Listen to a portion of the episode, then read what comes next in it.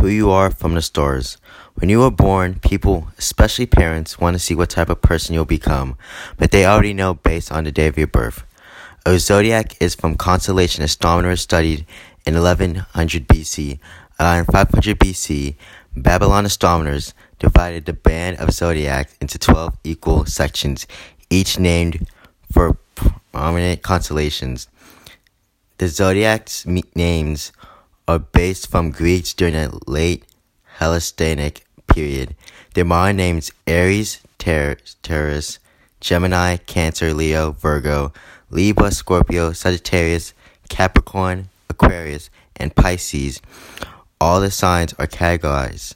For example, Aquarius, Gemini, and Libra are air signs and the best signs in my opinion.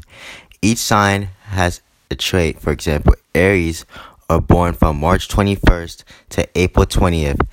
They are known for having some aggressive traits that make them dominant in friendships, relationships, and marriage. My sign is Aquarius because I was born February 13th, and it's 11th sign, and not even capping, it's the best sign. The range is January 21st to February 19th, and we call the water bearer, but it's an air sign. Their trait is often moody, untidy, and rather eccentric, while being highly gifted and intellectual. Aquarius don't fit into general concepts or convention of living, and they make for the most interesting and usual friends, which honestly, everybody needs someone in a friend group like that. The good thing about zodiacs are that everyone has one, no matter if you're rich or poor, and what you look like, you have one. Sometimes when you meet someone, you figure out their sign so you know who to avoid and who to be close with. For example, Scorpios.